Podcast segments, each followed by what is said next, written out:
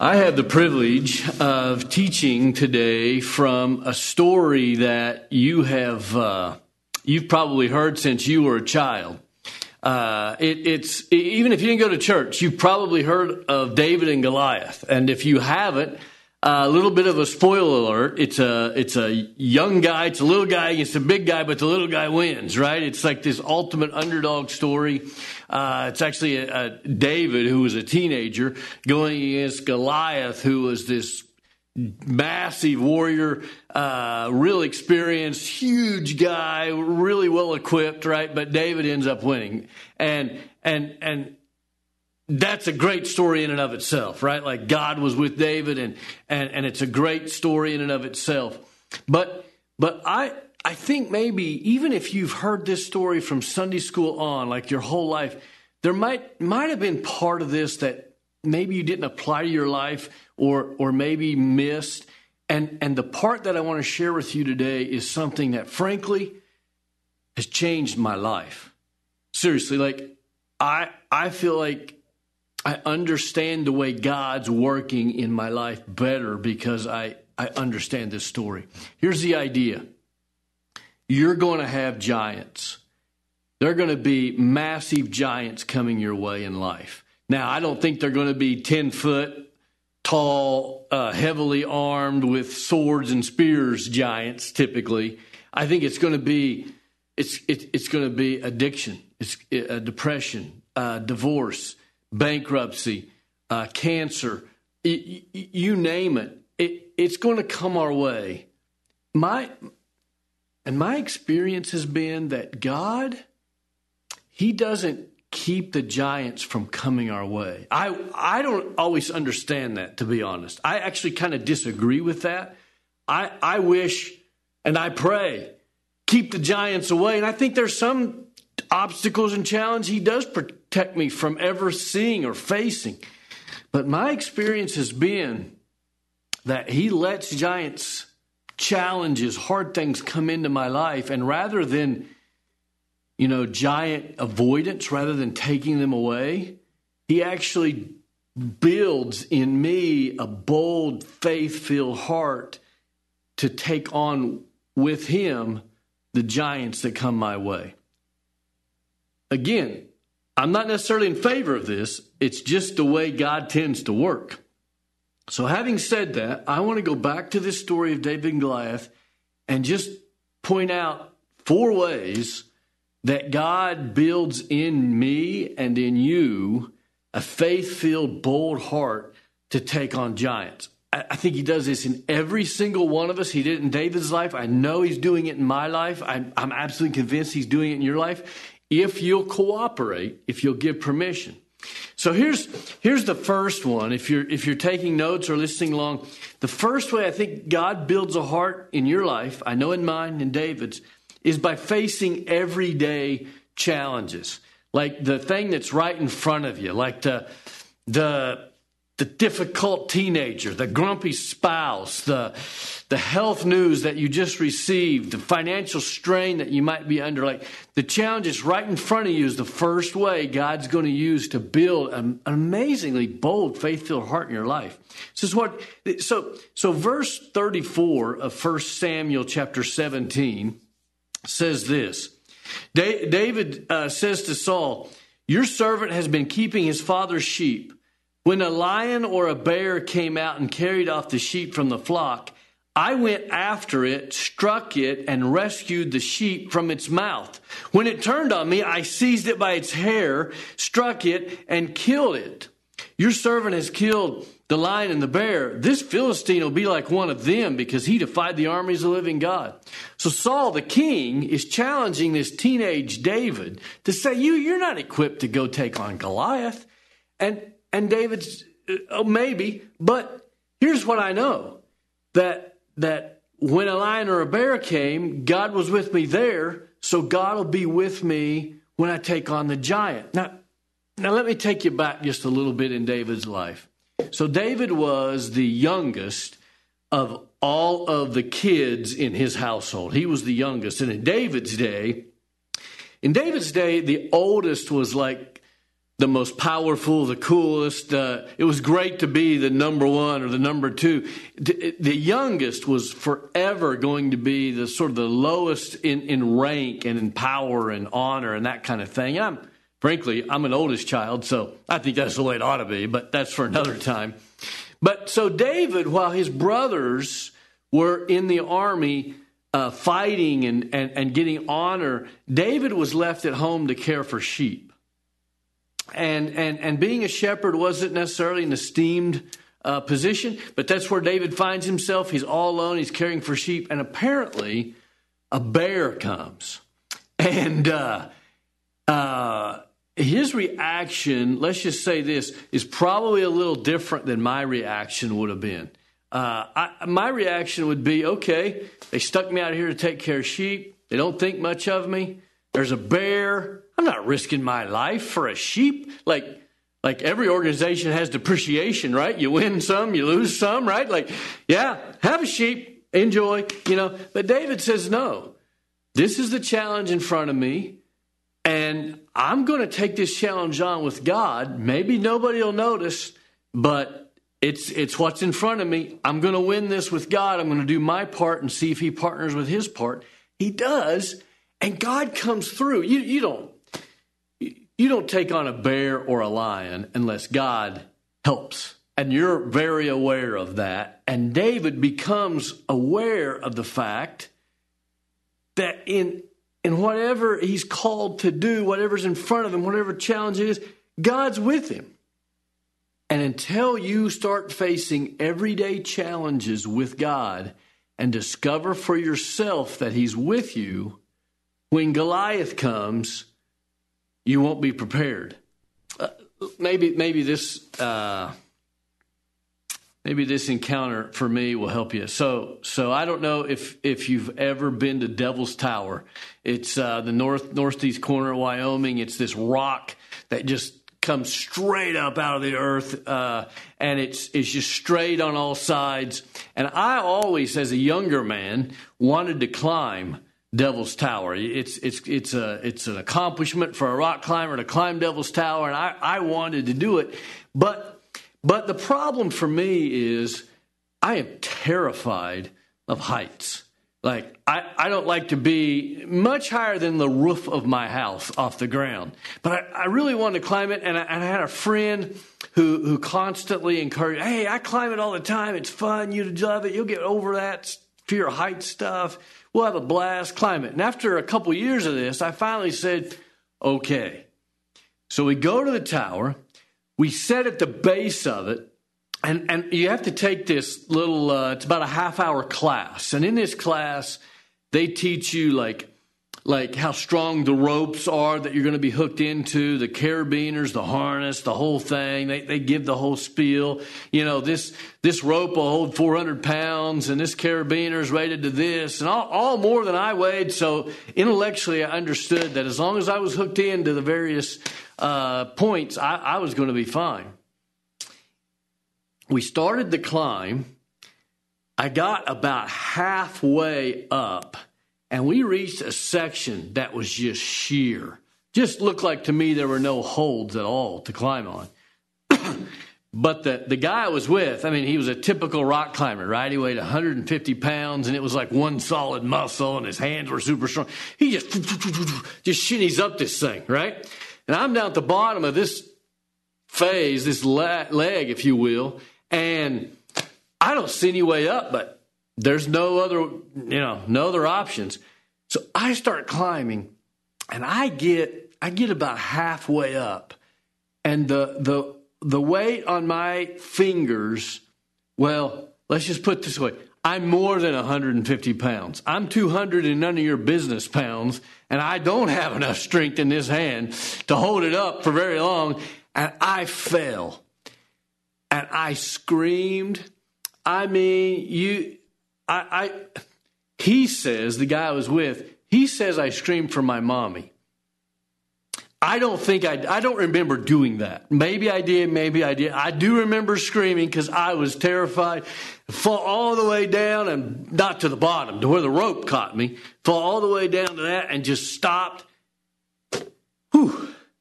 work my way back up to that spot, climb about halfway again on that part of it, and fall again. I fell three times on that one section. But you know what? The third time I fell, it was kind of fun. Seriously. It was it was kind of fun. I fall, I kind of enjoyed the view. It was kind of wow. What had changed between the first time and the third time and all the subsequent times that day that I fell? You see, I had started to believe real deep down in my gut that the rope and the carabiners and the harness it would hold me. I was going to be okay. That's that's what that's what God does with your everyday challenges. Is he begins to teach you that he's got you. He's going to be with you. And your faith gets stronger and bolder. And when Goliath comes, you're more ready for it. So that's the first way that God's going to build your faith is with everyday challenges. The second way is through criticism.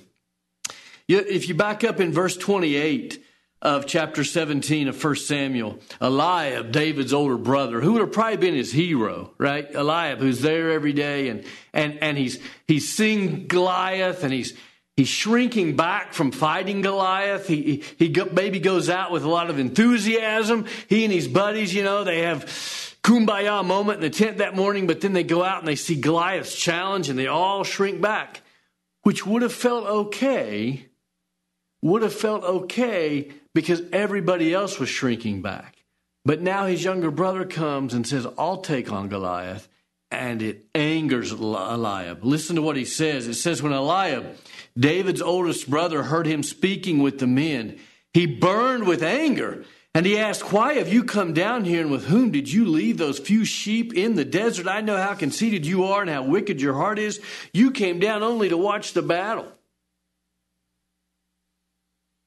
When you start to take on challenges with faith, trusting that God will be with you, you will face criticism. There will be people around you who have been shrinking back from their challenges who will criticize you. And if you let it, God will use that moment to build in you a strong, resilient, bold heart of faith. David, David simply says this, what have I done? Can I even speak? Then he turned away and he leaves.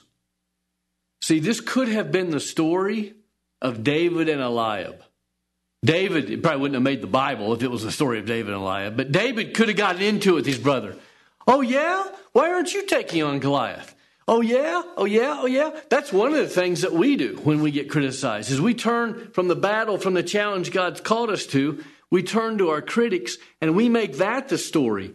This is not the story of David and Eliab. This is the story of David and Goliath. That was what God was calling David to take on the giant. And so he does what we should do. He makes a simple response and he turns and keeps focused on what God's called him to do. That can be hard to do. Sometimes we as I said, we get distracted by taking on our criticizer, or sometimes when we're criticized, we receive the criticism and it demoralizes us. Our response is actually, you're right. I'm just a shepherd. Like, you're right. I, I can't take on Goliath. Like, yeah, what was I thinking? I'll go back to sheep. Eliab, you guys, you guys got it handled. One of those two responses are so likely in our lives, and God calls us away from that to say, no, have a simple response, turn, and keep going towards the challenge I've called you to go to. And that's what David does here. So God uses everyday challenges, He uses criticism, even criticism from somebody close to us, a family member. And then, third, He he equips each of us uniquely and we have to trust that we have been uniquely equipped by a God who knew the giant that was coming.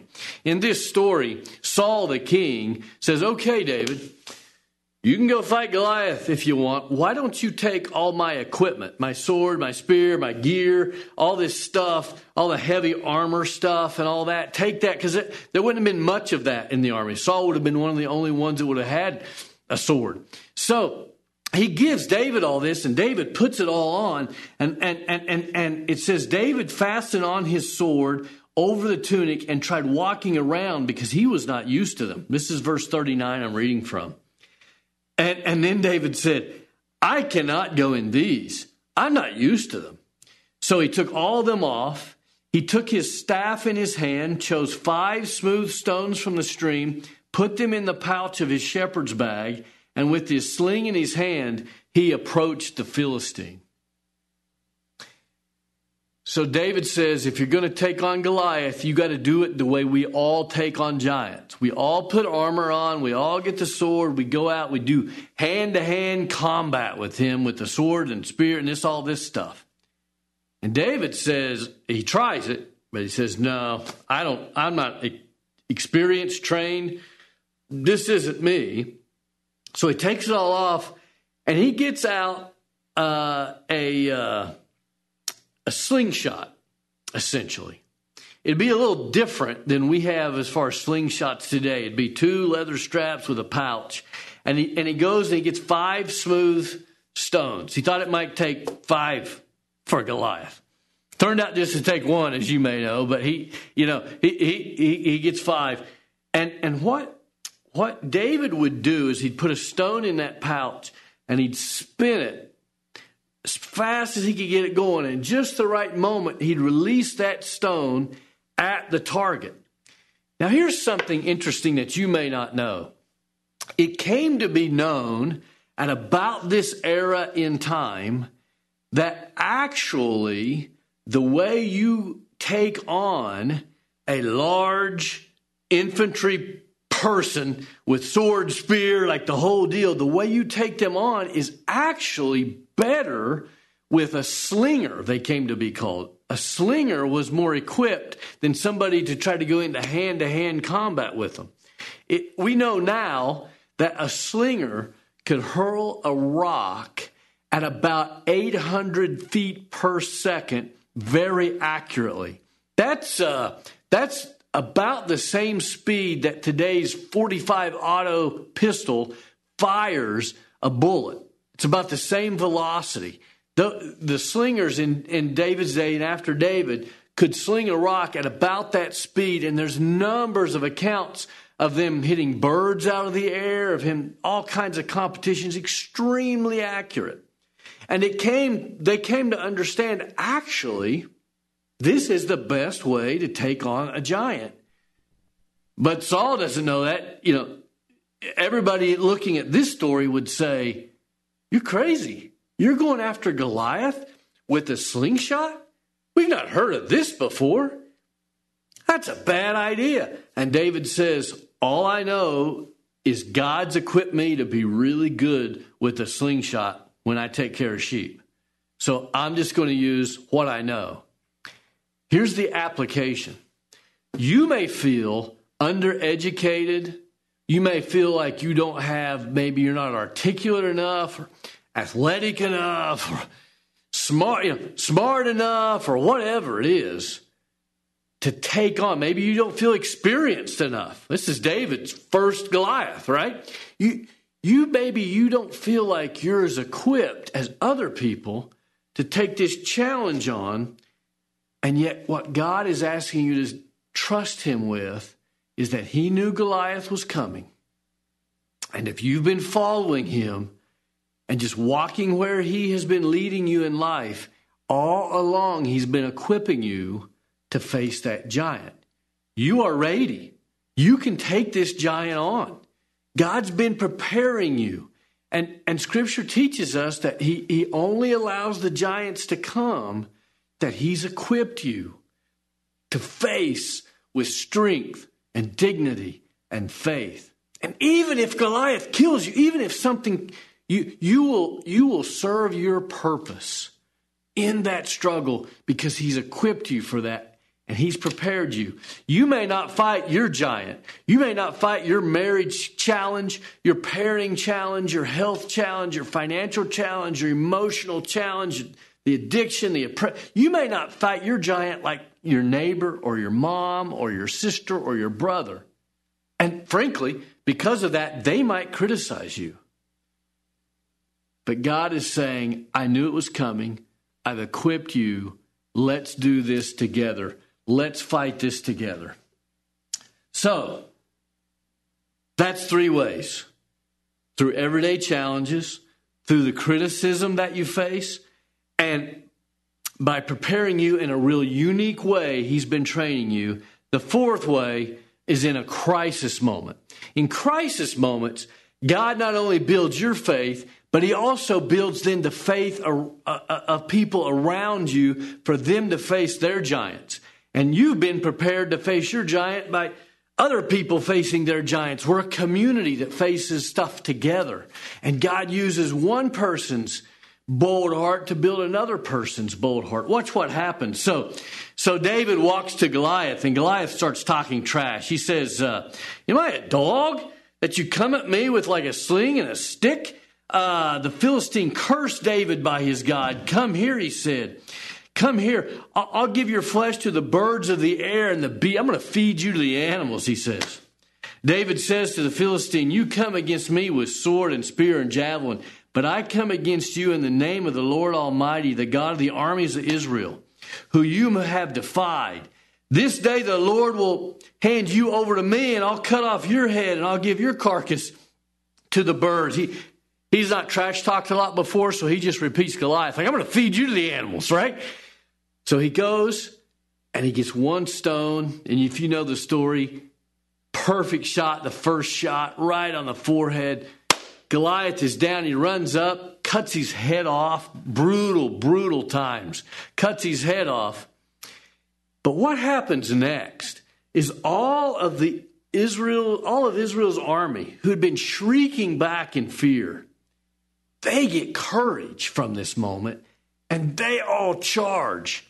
And this, this enemy nation that had been persecuting them, killing them, they're, they're defeated that day. They win a great victory that day because David took this step. All of their, their faith was more bold. Their hearts grew as they watched David do this. And I'll tell you this when you start to face your everyday challenges and people see that the God you serve can be trusted, their heart will grow. Their faith in God will begin to get bolder. They'll get more resilient. It'll make a big difference in their life. There's a lot at stake, a lot at stake when you grow. Because when you grow, people around you grow. I remember when I was, uh, uh, I think I was in fourth grade. Yeah, I'm sure of it. I was in fourth grade. And uh, my dad used to, I went to this very difficult school uh, where where uh, there was a lot of bullying and a lot of a lot of tough stuff that, that happened. And my dad would give me this talk about how I should stand up for the weak, right? But I'd go to school and stuff would be going on, and I'm like, if Dad was here, he could fix this, but I'm not getting part of this. That could hurt, right? Well, that that, that kind of changed for me in the fourth grade. My my family and I were driving down a, a country road, and I remember I remember this so vividly. Off to the left, uh, on, on the other side of the road, in the shoulder of the road, kind of up a little dirt alley, uh, there was a car parked there, and a man had a woman by the neck and was had, her bent over the car and was shaking her and cars had just been maybe honking or something, but just driving by. And this is this is pre uh, cell phone days, right? So so no nobody you could call in that instant. They just been driving by, and my dad just slams on the brakes and rolls his window down and starts yelling at the guy to stop. And the guy's startled because nobody's been challenging him. And he, he, he looks up and he yells something to my dad and he starts to let her go. And, and, and then he does and turns to my dad. And then he begins to say to my dad some, some words that, as a fourth grader, I hadn't yet heard. These were new words, right? Very interesting words to me. And my, my brothers and I were just like, wow, what is this? And my dad says to the, the, the young lady, he said, Can you get help? Can you get away? Can you get to safety? And she kind of staggers off and begins to get to safety. And then the guy walks around to the back of his car, opens up his trunk, and pulls out. Back in the day, you may remember we used to have these big four prong tire irons, these big things to change tires with. He pulls out this big old tire iron, slams the trunk down, and he begins to walk to my to across the road to where my dad has his window pulled down. Now at this point, my mom gets involved. She begins to tell my dad, "It is time to go. It is time to go." And they begin to have this very fascinating argument in the front seat, right? This uh, this whole scene was fascinating as a fourth grader, right? And, and and and and she says it's time to go, and she's in very strong words telling my dad, "Roll your window up, let's go." Instead, knowing that this young lady was not that far away and still needing to get further away to safety, he steps out of or we had a, a, a van. He steps out of the van, shuts the door, and tells mom, lock the door, and if something goes wrong, get out of here quick. My mom desperately disagrees with this plan and is yelling, no! But dad shuts the door. And then dad just turns and faces the guy as he comes. I remember to this day, and, and, and, and these days, uh, beards and long hair are kind of cool, but in those days, it, only a few crazies, right? And this guy had long hair and a beard, and he was walking across the road, and he was saying stuff Dad, telling Dad what he was going to do with that tire iron, and boy, it was fascinating. My mom's yelling out the window. It's crazy. And Dad just stands there, and the guy walks across the first half of the road, gets about all three or four feet from my dad, stops, turns around, walks back, throws his tire on the trunk, jumps in. I remember him spinning his tires in the dirt and takes off. Then I remember there's this negotiation between my mom and my dad as to whether dad was allowed back in the van, but eventually she allows dad back in the van. We drive to uh, the nearest police station a few miles away and, and report the situation. And, and, I'm not telling the story because my advice to you is to handle it just like that. I don't know that that was necessarily the best way, but but I tell you the story because something changed in me. Because now my dad's words to me about standing up for people in this world took life, and my heart grew and I became bolder. And that's what happens when whatever's in front of you, whether it's justice or whether it's some other kind of challenge, whatever it is in front of you, you stand up, empowered by God's Holy Spirit within you, and you say, I will do what I can. I will take this lion. I will take this bear on. I'll take this health challenge. I'll go see a counselor. I'll have a difficult discussion with my child. Whatever it is, I'll do my part. I may, there may be people more educated or there may be people more articulate or whatever, whatever, whatever. But God's put this in front of me. I'm going to take it on. And when you do that, no matter the outcome, people around you are going to see that your faith in God is real and their faith is going to grow. And together, as followers of Jesus Christ, we're going to face the challenges of our day with resilience and boldness. People are going to look at us and say, they live with such optimism and joy despite the circumstances. And we're going to say, we're doing our best, but it's because we believe in the God we serve. He is able.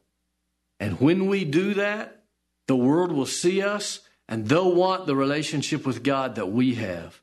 So there's four ways God's going to build your bold heart. The first is through your everyday challenges. The second is through the criticism that you're going to face. It's coming. The third is by equipping you very uniquely, not like anybody else. And then in those crisis moments, God's going to give you even more strength. And you're going to face that moment in a doctor's office or in a counseling session or in a classroom or wherever it is. And those around us, they're going to grow as a result. Let me pray with you. Father in heaven, it's a joy to know that you live with me and that you want to build in me a bold heart and in all of us a bold heart. So, right now, we submit to you in our lives. We cooperate with you. Build in us the kind of faith that can take on giants because we live in a world where there's giants. But you're a giant conquering God. We love you. I pray all of this in Jesus' name. Amen. Amen. Live with joy, live with resilience, live with boldness, because God is with you.